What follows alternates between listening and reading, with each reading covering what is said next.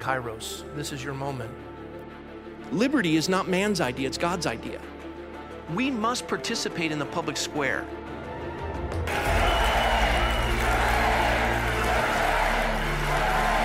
This is a moment in time that will define history as we know it, the furtherance of America as we know it.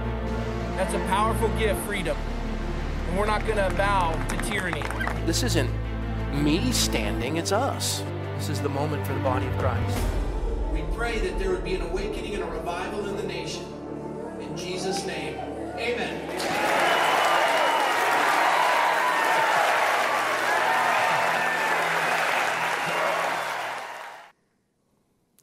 Well, God bless you all, and thanks for joining us. This is the uh, launch of Vintage McCoy. It is our very first episode, as uh, our tagline is History Matters.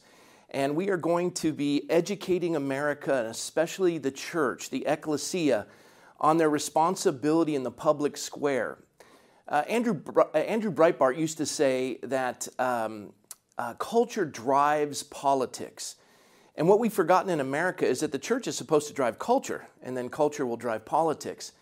Uh, people disdain politics because they say it's dirty, and, and I understand that it is. It's, it's, uh, it's, it's tough. I've, I've participated. I've, I've run in four elections. I've won three of them. I know how hard it is. I've served in office. I know how boring the meetings are. I know how long it is. I know how difficult government is. But it's still important. It's something that we must participate in, and it requires that Christians participate and understand what their role in all of it is. We've heard so many misunderstandings in America, especially in my lifetime. Simple statements like, you can't legislate morality. I can't think of a, a more stupid statement than that. Eh, we're going to be discussing this in our program uh, this evening with a person that completely understands this because not only uh, could he preach in any pulpit in America and be the finest pastor as far as I'm concerned? He and his wife are uh, ministers par excellence. They are at the top of that. But more importantly, uh, this man and his wife have served this nation. Congressman Bob McEwen served in the Ohio State Legislature for three terms and then went on to serve six terms in the United States Congress. He is a man that understands American history, he understands economics, but more importantly, he loves the Lord and he understands the church's calling in all of this that has been woefully neglected. And what I'm excited about in, in this season where it seems like we're all under the gun and there is persecution rising towards the church in America and censorship that is unfettered. In the midst of it, what it seems to be doing, which is very healthy for a church, because persecution is to a church what wind is to seeds, it causes them to grow and, and flourish and spread. Uh, this season has really started to define the church. Some folks have remained closed because they believe in accordance with Romans 13 of unlimited submission, even, even to tyrannical power, which, as we've covered in previous programs, uh, as Jonathan Mayhew, the great uh, preacher from uh, the 1700s, actually 1766 is when he, he went to be with the Lord, but he was the one that established an understanding that you do not have to submit to tyranny. Uh, obedience to tyranny is disobedience to God.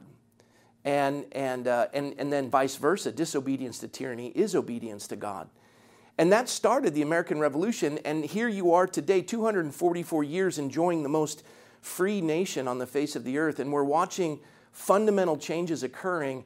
And there is a scripture that I wanted to put forward, and this is going to be the center point of our discussion tonight with Congressman McEwen. It's Psalm 11:3.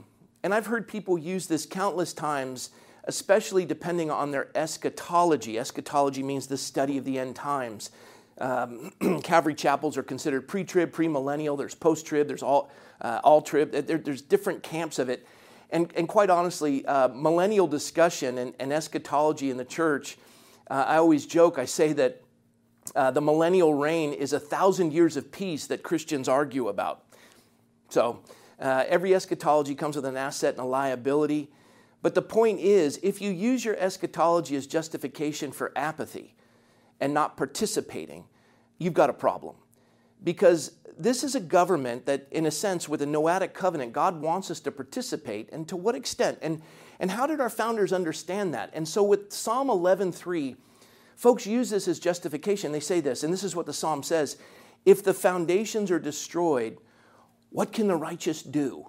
As though we're supposed to throw our hands up and lament and be uh, just kind of finished with it all and then go get our canned goods uh, in our, our, uh, our property in Montana that has a gate with our AR 15s and just wait for the rapture. I'm sorry, that's not what the Lord intended ever. Uh, you see, if you love your neighbor, you're going to participate in those policies that will bring life and hope because Galatians 3 says that the law is a school teacher, it's a guardian to point us to Christ until faith comes. And we have to participate in that public square. We'll cover more of that. I don't want to go through it because, together with this mind of the man you're about to see, I, I just want to say this with our inaugural launch of Vintage McCoy, it's fitting that he would be our first guest because, candidly, candidly speaking, everything I know began with this man. I, I, I have ripped him off, but he has graciously given me the opportunity to do that. I, I give him credit as much as I can, but I find that uh, when I'm saying things, it's, it's his voice in my head. He is one of those men that gave me a roadmap to understand in the ministry how critical participating in the public square was. He motivated me to run. He's, he's my hero. I love this man. And I can't think of a better person for our first program on Vintage McCoy. Please welcome the Honorable Bob McEwen. Hey, brother, how are you? Oh, my goodness, Rob. Such an introduction. I feel I, I'm an admirer of yours, just as everyone watching this program is. And we uh, respect and appreciate what you're doing. Certainly respond to remember that Winston Churchill said about one of his predecessors. He said he was cursed to have lived in uninteresting times. And certainly we are not so cursed. No. and at critical moment, it's important that we be able to grab a hold of what is solid and what is principled. And you're doing it, and I'm honored to be with you. Oh, Bob, you, you bless me. And, and I, I, there's so much that we're going to cover uh, tonight. And when I started with that Psalm 11:3, if the, if the foundations are destroyed, what can the righteous do? And we're watching as a, a nation conceived in liberty and dedicated the proposition that all men are created equal.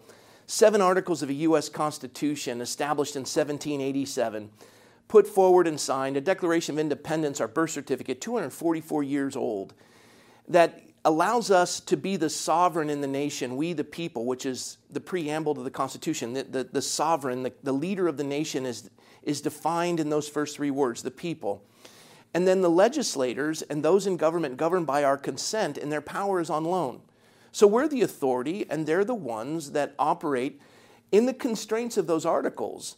And if they step out of them, we're told in our birth certificate it's our right and our duty to push back. And as you know, I resigned from my seat on the council when the governor of the state said that the church was non essential, which was a complete violation of the First Amendment.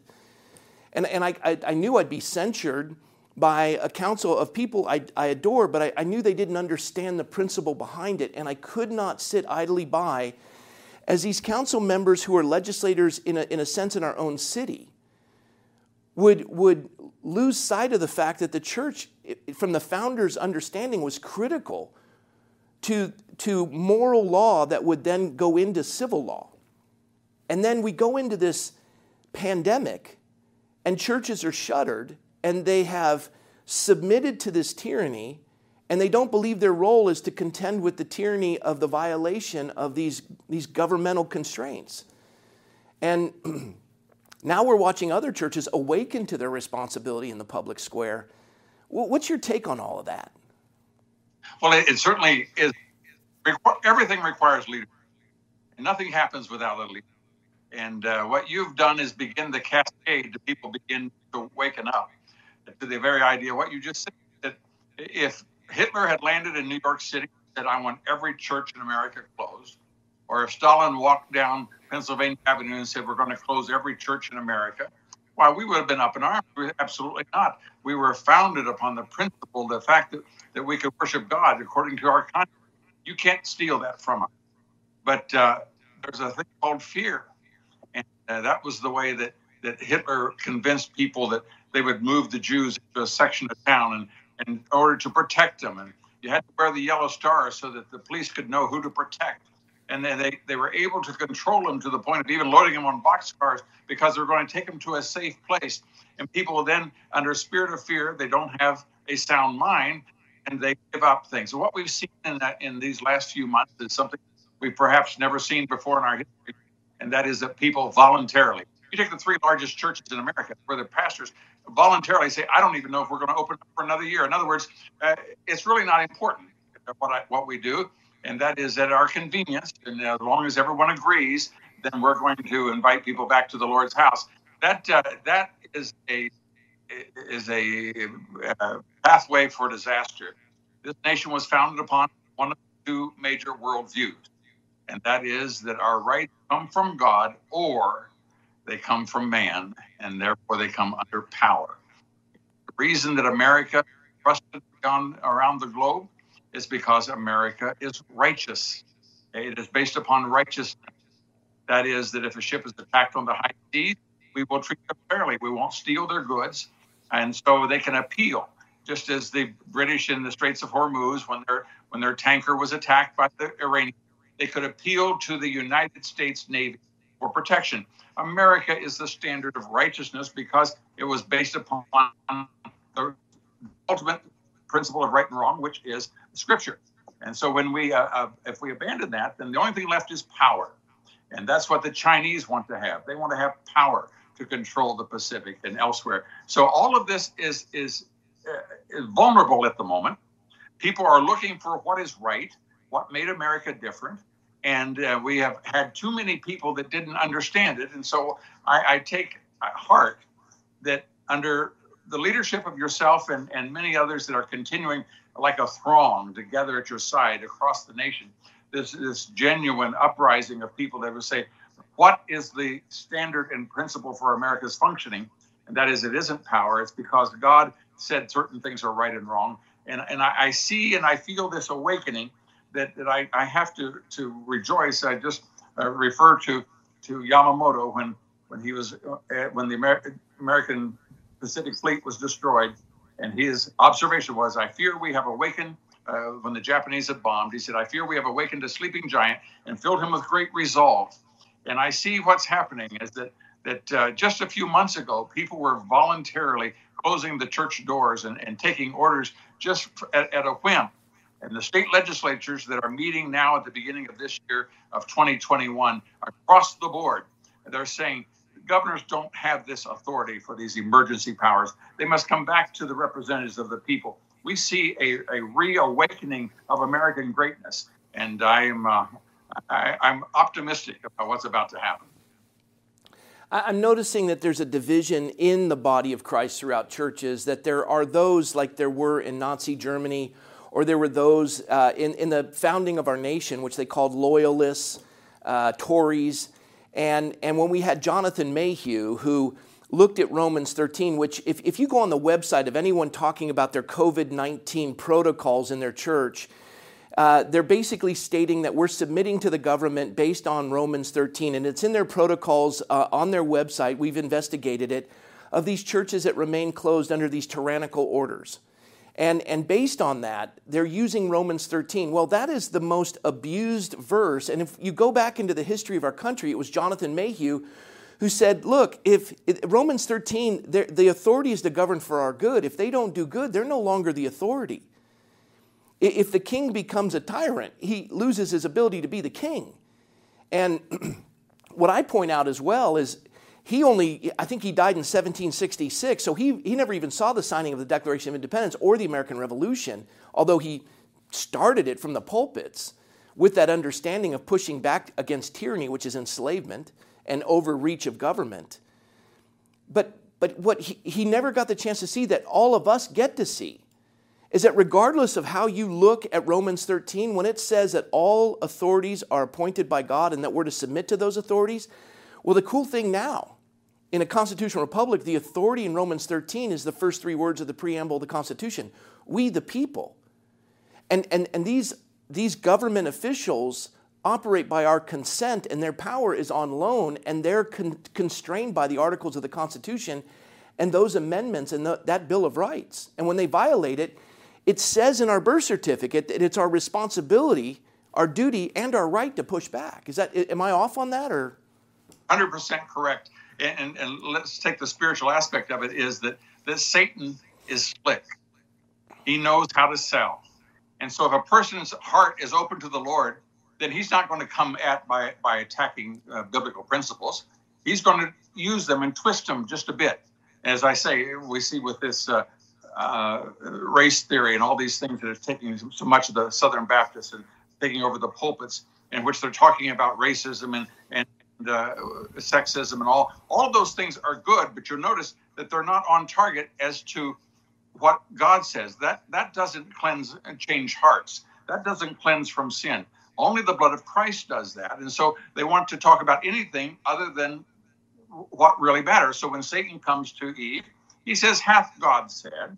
And he, he knows how to twist it just a little bit. And as you've heard me say, you take off from New York for London and you're only one degree off, you end up in Paris because when you're not focused on where you're supposed to be, and as long as he can get us, to, when he took Christ up onto the up onto the pinnacle and had him look over the over uh, the country, he said, "I can give all these things to you." He he is able to use portions of Scripture use them erroneously, but it's enough that the average person, if he doesn't focus, as you just did, on what God truly said. Now, Christ came back by quoting scripture to him uh, when, when he tried to make the, the offers to, to, to uh, mislead him. So, what we need to do is when these folks think that they're quoting scripture, we need to look at what is the underlying truth.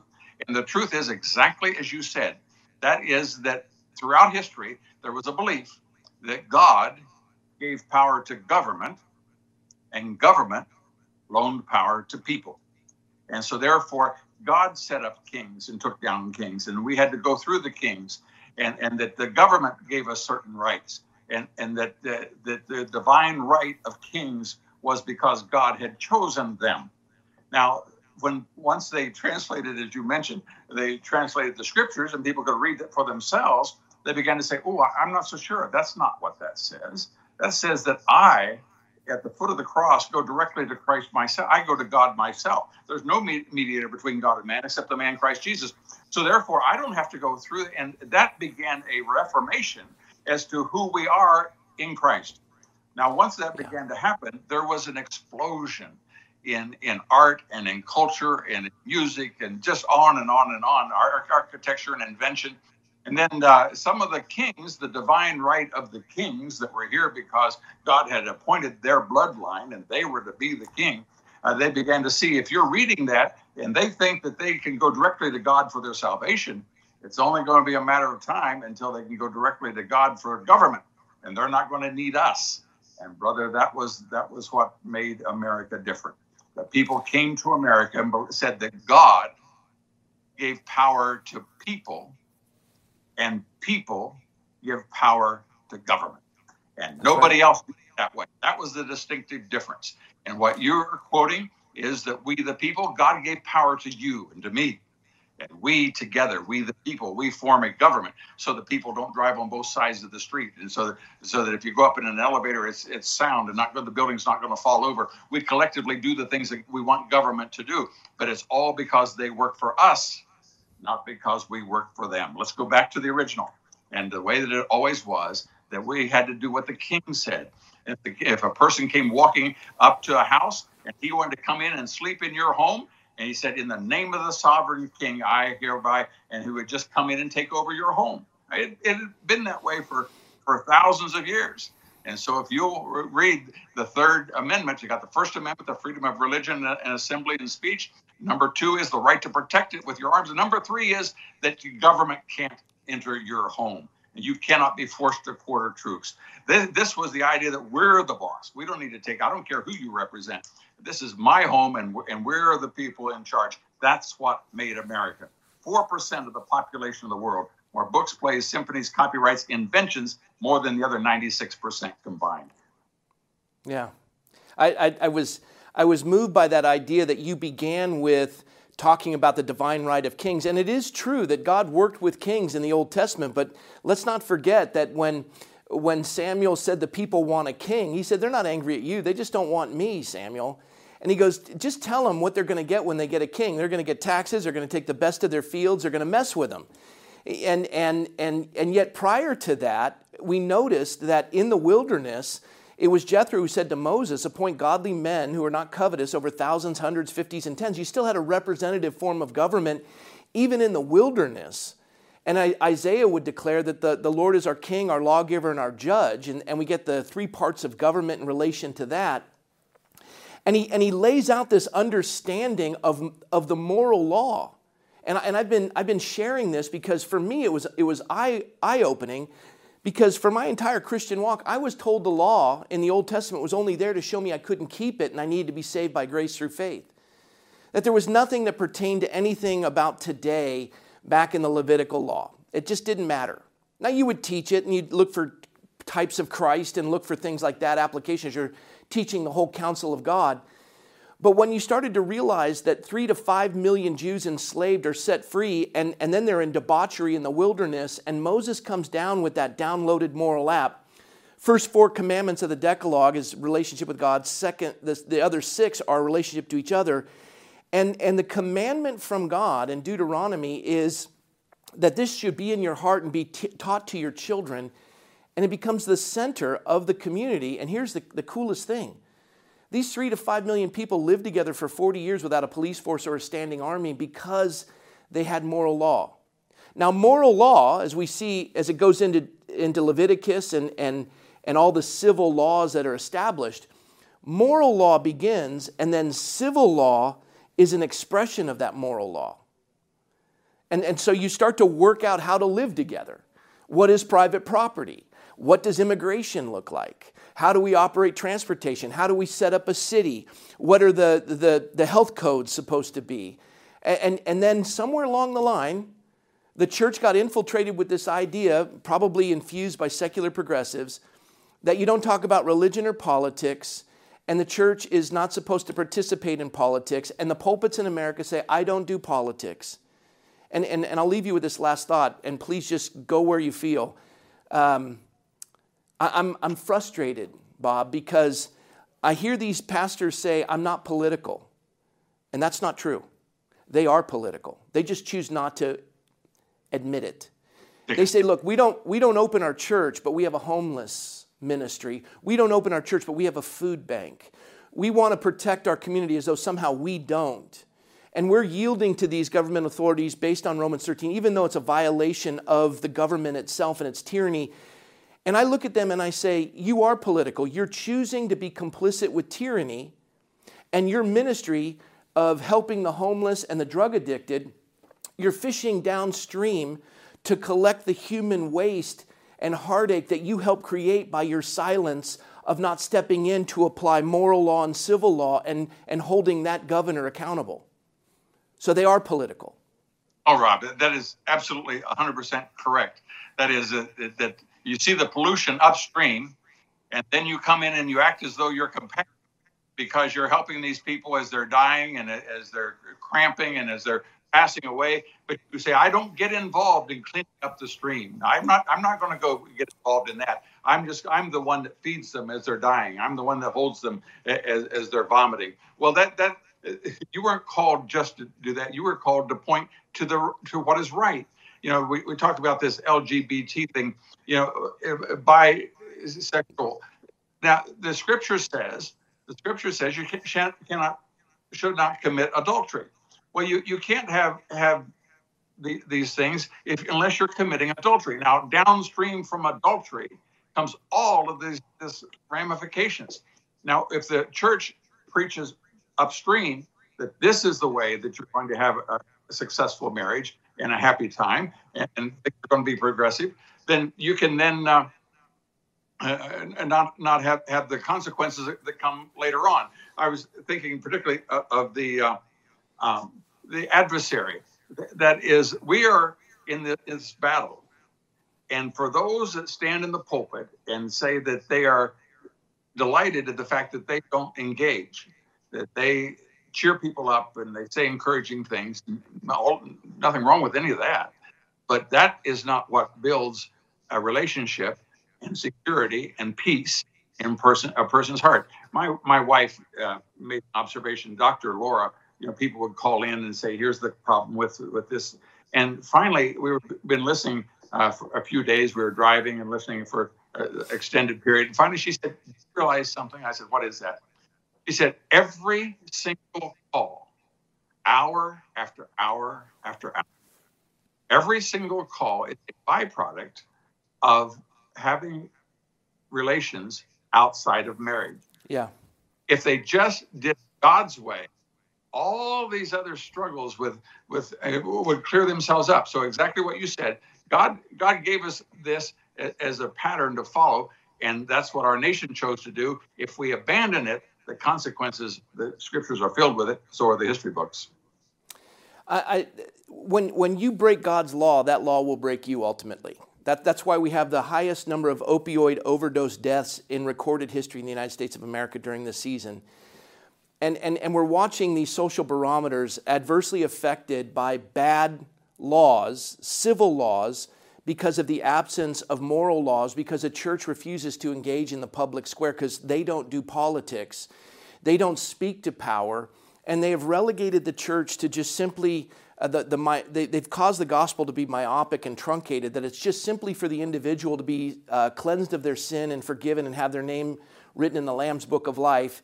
And, and they, they will go as far as to counsel on married couples, but they do not speak beyond that as far as the community, as far as education, school board, uh, city council, uh, uh, any of these. They just abdicate their responsibility, even though the Lord said, Make disciples, and the word when He said, Upon this rock I will build my ecclesia, which translates public square, assembly. It was what the Greeks participated in. Jesus co opted a secular term. He didn't say synagogue, he didn't say temple. He said ecclesia. And that was operating in Greece hundreds of years before Jesus used that word. And above the door of each ecclesia was isonomia and eleutheria, which is liberty and equality. And so we've always been responsible for moral law and civil law, but we have truncated the gospel and, and, and we've made it about conversion instead of discipleship. And then and, I, I, yeah. Go ahead. Go ahead. No, no, I, I, I, my train of thought will come back. Well, I, I was thinking that in the process of people do not know why these things were successful, and they think they can abandon them won't, it won't happen. You know, uh, Churchill again, a fellow asked a young person asking, "What should I do to prepare for government?" He said, "Study history, study history, study history, for in it you will find all of the secrets of statecraft." In other words, we've been through this before, and that's that's what the purpose of the Old Testament was to show that when you do this, this is the consequence. But then they, a new generation came along, and they they had to, to teach it all over again. The reason that Alzheimer's is such a horrible, horrible disease is because a person loses their memory. And you know, if a person is dying of cancer, uh, you can sit by the bed and you can hold their hand and you you can you can uh, express your love and affection, gratitude for their life and all that. And regard, all of those things are are terrible. But Alzheimer's is so extremely difficult because you can sit there with a person who you love with all of your heart, can be your child, and yet he or she doesn't know who you are. The, right. the, their tragedy when, when you lose one's memory. Now, if we do not read history, if we do not understand history, then we we do not know who we are. And, and if you don't know who you are, then you don't know where you're going. That's why there's been a de- deliberate effort to to have these folks, and that's why our, our, those dear pastors they don't understand how they how this nation got to where it was. That it was the spiritual underpinning of the entire culture that, that made it peaceful. That you could leave your bicycle in a, in a person's yard for two days and nobody cared. You leave your doors unlocked. You could walk peaceably down the street. That was the responsibility of the church. And when the church says, "I'm not involved in any of that," I'm not going. I don't care what happens to the schools. I don't care what they're being taught and what happens to young people. I'm just going to focus on on, on what I do. When they when when when Satan, who is slick, convinced them that that was somehow noble, once they begin to do that, then we, then we, we see the consequences. That's why we must go go back to the former things. Let's see what, what did God say about this. And here's the great thing about it: that whenever it's applied at any stage of a marriage or a personal life or in the life of a nation, it always restores and it actually can restore very rapidly. So this yeah. is a moment in which we can grasp it. I, love that uh, because some of the pastors, when uh, they've been caught up in the 1619 project, they probably, they're, they're byproducts of the public school system. They don't know America's history. They've never visited these things. They're being, you know, indoctrinated or inculcated with these ideas of critical race theory. And, and they, they're loving people. Uh, they, they genuinely want to care. They've read the scriptures, but through the lens of, uh, uh, of, of an idea that somehow socialism is in the scriptures, even though it's a violation of two of the Ten Commandments. And, and because of their, their lack of understanding of, of how to govern and thinking that it doesn't apply or is anywhere in the scriptures, and their avoidance of these civil law books in the Bible, they, they're, they're positioned to be conned and, and you're, watch, you're, you're watching them put these black tiles up and jumping into critical race theory and, and, and abandoning, interestingly enough, I'm watching this because we, we, we, saw with a very famous Christian music artist who embraced uh, the, the senator, senatorial candidate, now senator, who is a reverend, who is pro choice, and he's embracing him, uh, two black Americans, and, and endorsing him for that office, which he ended up winning. And I'm looking at this Christian artist and I'm thinking to myself, one million babies a year are torn apart and flushed into the sewer systems of our nation, and 340,000 of those are black children. And the black birth rate in America has flatlined. It's 13%. And, and, and 4% of, of that entire population of America, black childbearing females, is responsible for close to 40% of, of those abortions. And, and you, you look at those numbers and you think to yourself, this is a holocaust on the black community, and they think that Black Lives Matter, but they are promoting a party that believes that that child should be just eviscerated all the way up to the very last minute. And if it's born alive, they still vote to let it die. And, and this is a non negotiable for God. This isn't even, this is, this, you can't even find in Scripture. And they, and they use, interestingly enough, they push back on you when you start to defend Black Lives Matter, that the, the black children in the womb matter. They push back. And one of, one of the things they always say to me is, you know, the pro life people only care about children when they're in the womb, not out of the womb. Which, Bob, you've adopted. I've adopted. So uh, that doesn't work with me. But I want to read this to you, and I pray it ministers to you. My daughter wrote it, and, and I, I, was, I was touched by it. You tell me what you think. She said, Last spring I had the opportunity to go to London with my mother. One evening we found ourselves in a pub and had struck up a conversation with our delightfully charming waiter. We each took turns exchanging bits about who we were, where we came from, and just how we all happened to find ourselves in that little place. We shared that we were visiting from the United States, and he shared that he was from Russia and that he was working there on a visa. Myself and my mother excitedly rattled back a bit of Russian we knew. His eyes lit up and he asked where we had picked it up, and we shared with him that we had adopted my beloved sister, my mother's most precious third daughter, Natasha, from Russia when she was 13. Till this day, it's difficult to recall a time I've seen someone so at a loss for words. He began to tell us, and this is what moves me, Bob. He said, She said, he began to tell us how much he loves Americans because it is Americans who adopt. How Americans seem to be the only people to do, that do that. I've thought about that a lot. I have specifically thought about it in context of abortion. Oftentimes, you will see people making a defense for abortion rattle off a remark of sweeping generalizations like, all you conservatives are pro life until the baby is born, or all you Christian evangelicals are pro life until the baby is born. There are 400,000 children in the foster care system, and all of you are silent about them. And by the way, my daughter is a foster parent. As she uh, almost finished, she says, The intent of these remarks is to make you feel guilty and dissuade you from standing firm in your position of defense for the life of the unborn children. The reality is, it shouldn't. According to adoption.org, the global weight adoption efforts rest on the shoulders of 2% of American adoptive parents. And when it comes to practicing Christians, they are more than twice as likely to adopt than compared to 26% of adults. Next time you're sharing why you stand for life and someone tries to tell you that you don't, remember, uh, remind them of the facts. Tell them we do care and actually do lead the world in striving for children in need of a family. Then ask them how they are standing up for those children they claim to care so much about and challenge them to instead think about taking action to help those children succeed in life instead of advocating for no life for them whatsoever. It is our unique foundational principles that set us apart from the rest of the world as a nation and a people that welcomes others and reaches out to the rest of humanity I'll add this that when we were in the embassy in Russia, I could have never been more proud to be an American. It was filled with Americans taking care of kids that were neglected at great expense to themselves. And, and I just, you know, you're right. This moral foundation, this light of the world, and, and, it, and it requires the churches not to abdicate that responsibility, but to step up. And, and exactly what you said. They have no idea that who cares for the babies, who who does the crisis pregnancy center, who cares for for the mothers. Uh, it's it's the Christian Americans that care very very deeply, not the ones that say throw them away and just forget it. They they care at every stage.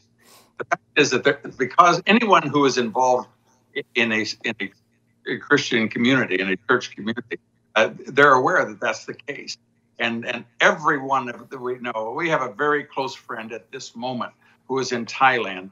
Uh, getting a child that because of COVID has taken a, a year delay and all. That they, everybody's been praying every day that it could it could come about. Americans, if those babies can just live, they they, they say that uh, that they, they, people don't care. When a, when a baby is found in a trash can, it's the newspapers and the and the hospitals have agreed they won't tell where that baby is because in America that baby will that hospital will be inundated with couples coming to try to adopt that baby. It just there are thousands, tens of thousands all the time. They're trying to save those babies' lives, and so anyone that says that uh, is it's 180 degrees off because they're that's the way, perhaps the way they feel that they really don't they, they want to get rid of the child because then they think that it won't be a responsibility that they'll have to face. And they then take that and transfer it to those of us who are privileged to be adoptive parents and to know tens of that, that a vast percentage of our friends who've been privileged to, to do the same thing. And, and when, when we focus on life, I, I know that there are those that say, well, you know, can't you get off of that? Well, let me just tell you very simply you have to understand nothing else matters you understand everything is downstream from that. That's right. As I say, a politician who will take innocent life will not hesitate to take your liberty. I mean, th- this is not complicated. If, if you won't protect life, then you won't protect anything else. And so, therefore, when a person comes along, and, and well, I, you know, this is a little bit unfair. The first time we met our, our son-in-law, and our daughter finally got up enough nerve that uh, to introduce her to her, her mother over Skype. And so as they're watching, and my my wife just simply said, "Who did you vote for in the last election?" And of course, my daughter got all distressed and everything. But she's been around people to know that there's a value system here, and there would be it would tell we would learn a lot more just from this simple question than by going through 30 or 4 more questions. A politician that doesn't respect life, then I can tell you where he stands on 90 other things. Because right. if you believe that God gave us life, then you believe rights come that the rights come from power, and I have the power to tell you when to cover your face, when you can speak, when you can get up. All of us have told our children nothing good happens after midnight, be home by midnight, except in the state of Ohio. The governor said you must be in bed by 10 o'clock. The idea that these that our tyranny can come, which is downstream from the idea that God who gave us life, as Thomas Jefferson said, gave us liberty at the same time. And that we begin, America has three things. The first is life and then liberty. So you're exactly correct let's let's kind of cl- I, I, know you've got lots to do tonight and I, I want to close since you brought up the founders i want to i want to take a, a, look at two quotes because um, you know we we uh, have this program and sometimes we have guests where we have to re- we, we can't say specific words because we know that our video will be removed uh, mm. I've never seen this. It's unprecedented censorship in my lifetime, and probably in the history of the country. It's it's it's right. it, it's very troubling. Benjamin Franklin, let's begin with him. Because speech is really in question here, and we just saw the, the attempt to in, uh, impeach the president. uh, or whatever they wanted to bring up charges against him, and and they doctored the evidence. They were caught red-handed, and, and we're watching that they're allowed to do certain things to incite riot or whatever. Their speech is legitimate, but this person's speech is not. You have Alan Dershowitz who comes out and said that there's nothing inciting in that speech. It's defended in America. And this is what ben, Benjamin Franklin said. And maybe you can go from there in relation to what we've just experienced with the uh, Senate and all that. Benjamin Franklin said, Freedom of speech is a principal pillar of a free government. When this support is taken away, the Constitution of a free society is dissolved and tyranny is erected in its ruins. That's exactly correct. Uh, if there has to be a standard of right and wrong, there has to be a standard of truth. If you we're building a house together, and you have a 15 inch ruler, and I have a 10 inch ruler, somebody else has a 12 inch ruler, there's only going to be chaos. If it if functions only upon what I think is right, in order for me to get power, there's a term for that, and it's called tyranny. You and I cannot have justice under that situation. That's why we have the courts, and the courts have a standard that you, if you lie to the court, the, the entire case is dismissed. Uh, there, it's called, called a, a, a mistrial. Why? Because you said something to us that you knew wasn't true. You're going to be sanctioned, Your Honor. Uh, the, the, the counsel is going to be sanctioned, and if we're either going to throw this case out, or at least we're going to start over again.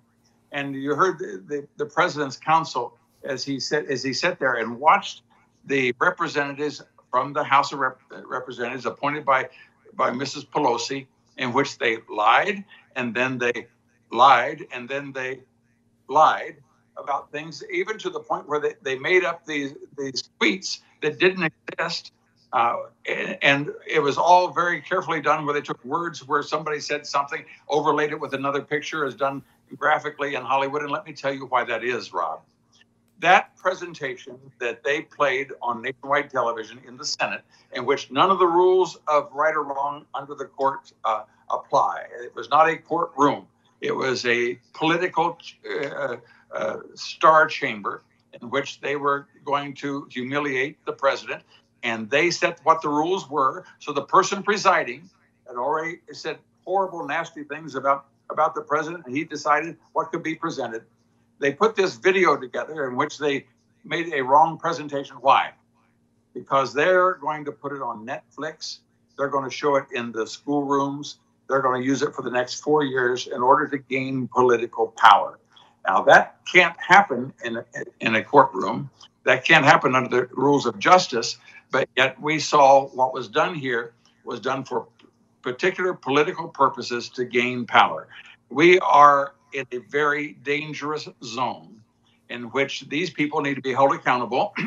and uh, I know there are probably certain words that we would want to avoid, but let us simply say this that one political party, every member of the House, every member of the Senate of that political party voted to do this uh, in the final hours of, of the president's term to impeach for no reason, to make a charge that they knew wasn't wasn't fair, and then have the Speaker of the House boast that that it's it's there on the books forever, it's there forever, in an effort to subvert the we the people form of government, where we could choose our leaders, and they're they have done this for the purpose of they're trying to prevent, and they're not done yet. They're going to try to prevent uh, their opponent from running for office again, and that uh, that is uh, that's evil and is wrong and anything that we've ever experienced in politics. I think we need to be aware of it and we need to aggressively attack it because we are right at the end of, of an abyss. Yeah, I, I couldn't agree more. I, I, this is Thomas Jefferson in regards to the suppression of truth, which is what we've seen. Uh, you know, the, the uh, truth is uh, uh a lie is afraid of the truth, but it, but the truth isn't afraid of anything. That's right. And, and Thomas Jefferson wrote, That truth is great and will prevail if left to herself, that she is the proper and sufficient antagonist to error, and has nothing to fear from the conflict unless by human interposition, disarmed of her natural weapons, free argument and debate. And so the reason why they censor is because their arguments won't hold up. What are they afraid of? Well, I'll tell you what they're afraid of. They, they know that their arguments won't hold up and they cannot operate in a world of words, and so they censor. And only the left burns books. Yep. Only the left shouts down speakers.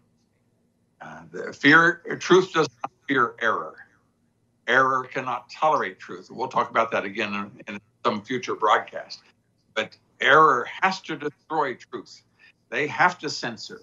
They have to take the president of the United States and shut him off from any form of communication because the only way they can present error is if they prevent the presentation of truth.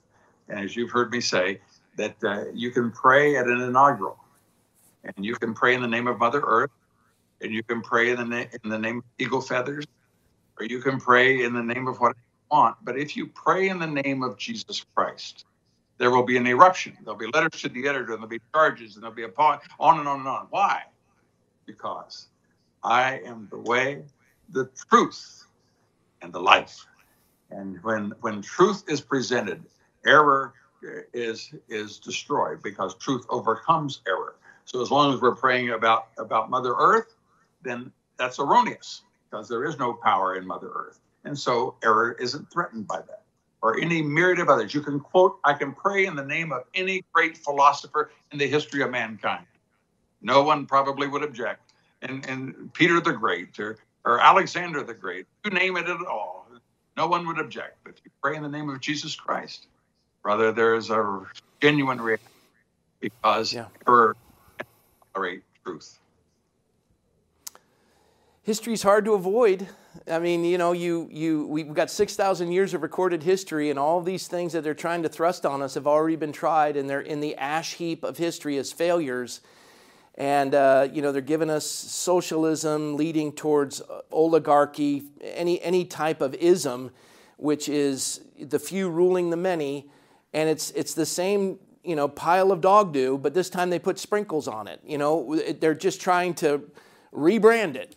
And uh, we've, we've seen this before, but America has to wake up. And, and I'll close with this the building block of culture and society that will allow us to rebuild the foundations must be that mothers and fathers commit themselves to the education of their children because they've been entrusted, they're stewards. Those children don't belong to the state.